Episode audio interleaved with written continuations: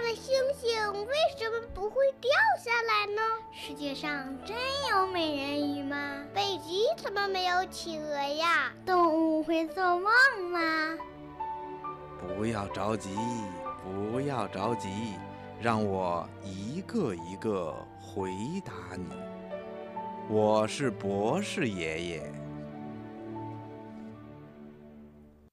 为什么玻璃瓶子落在地上会打碎，而塑料做的杯子就不容易打碎呢？嗯，听广播的小朋友，世界上的各种东西呀，都是用不同的材料组成的，它们里面的构造啊也不一样，性能呢也不相同，所以呀，有些东西落在地上会碎。比如玻璃啦、陶瓷啦等等，用这些材料制作成的东西呀，摔到地上就容易碎。还有的东西呀，比如用塑料做的东西，落到地上就不容易碎。这是为什么呢？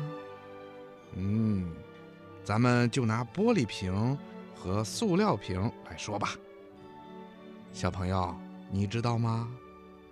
普通的玻璃是用石英、石灰石等材料做成的，有些特殊的玻璃还要加入其他的东西。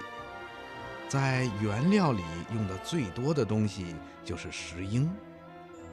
在制作玻璃的时候，工人叔叔啊，要先把原料磨成粉末，按一定的量混合在一块以后，再放到炉子里去加热。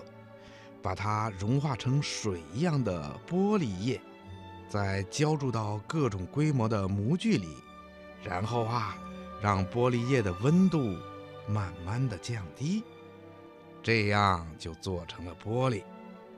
用玻璃制作的各种东西啊，虽然坚硬光滑，样子也美观，但是它很脆，一摔就会粉身碎骨的。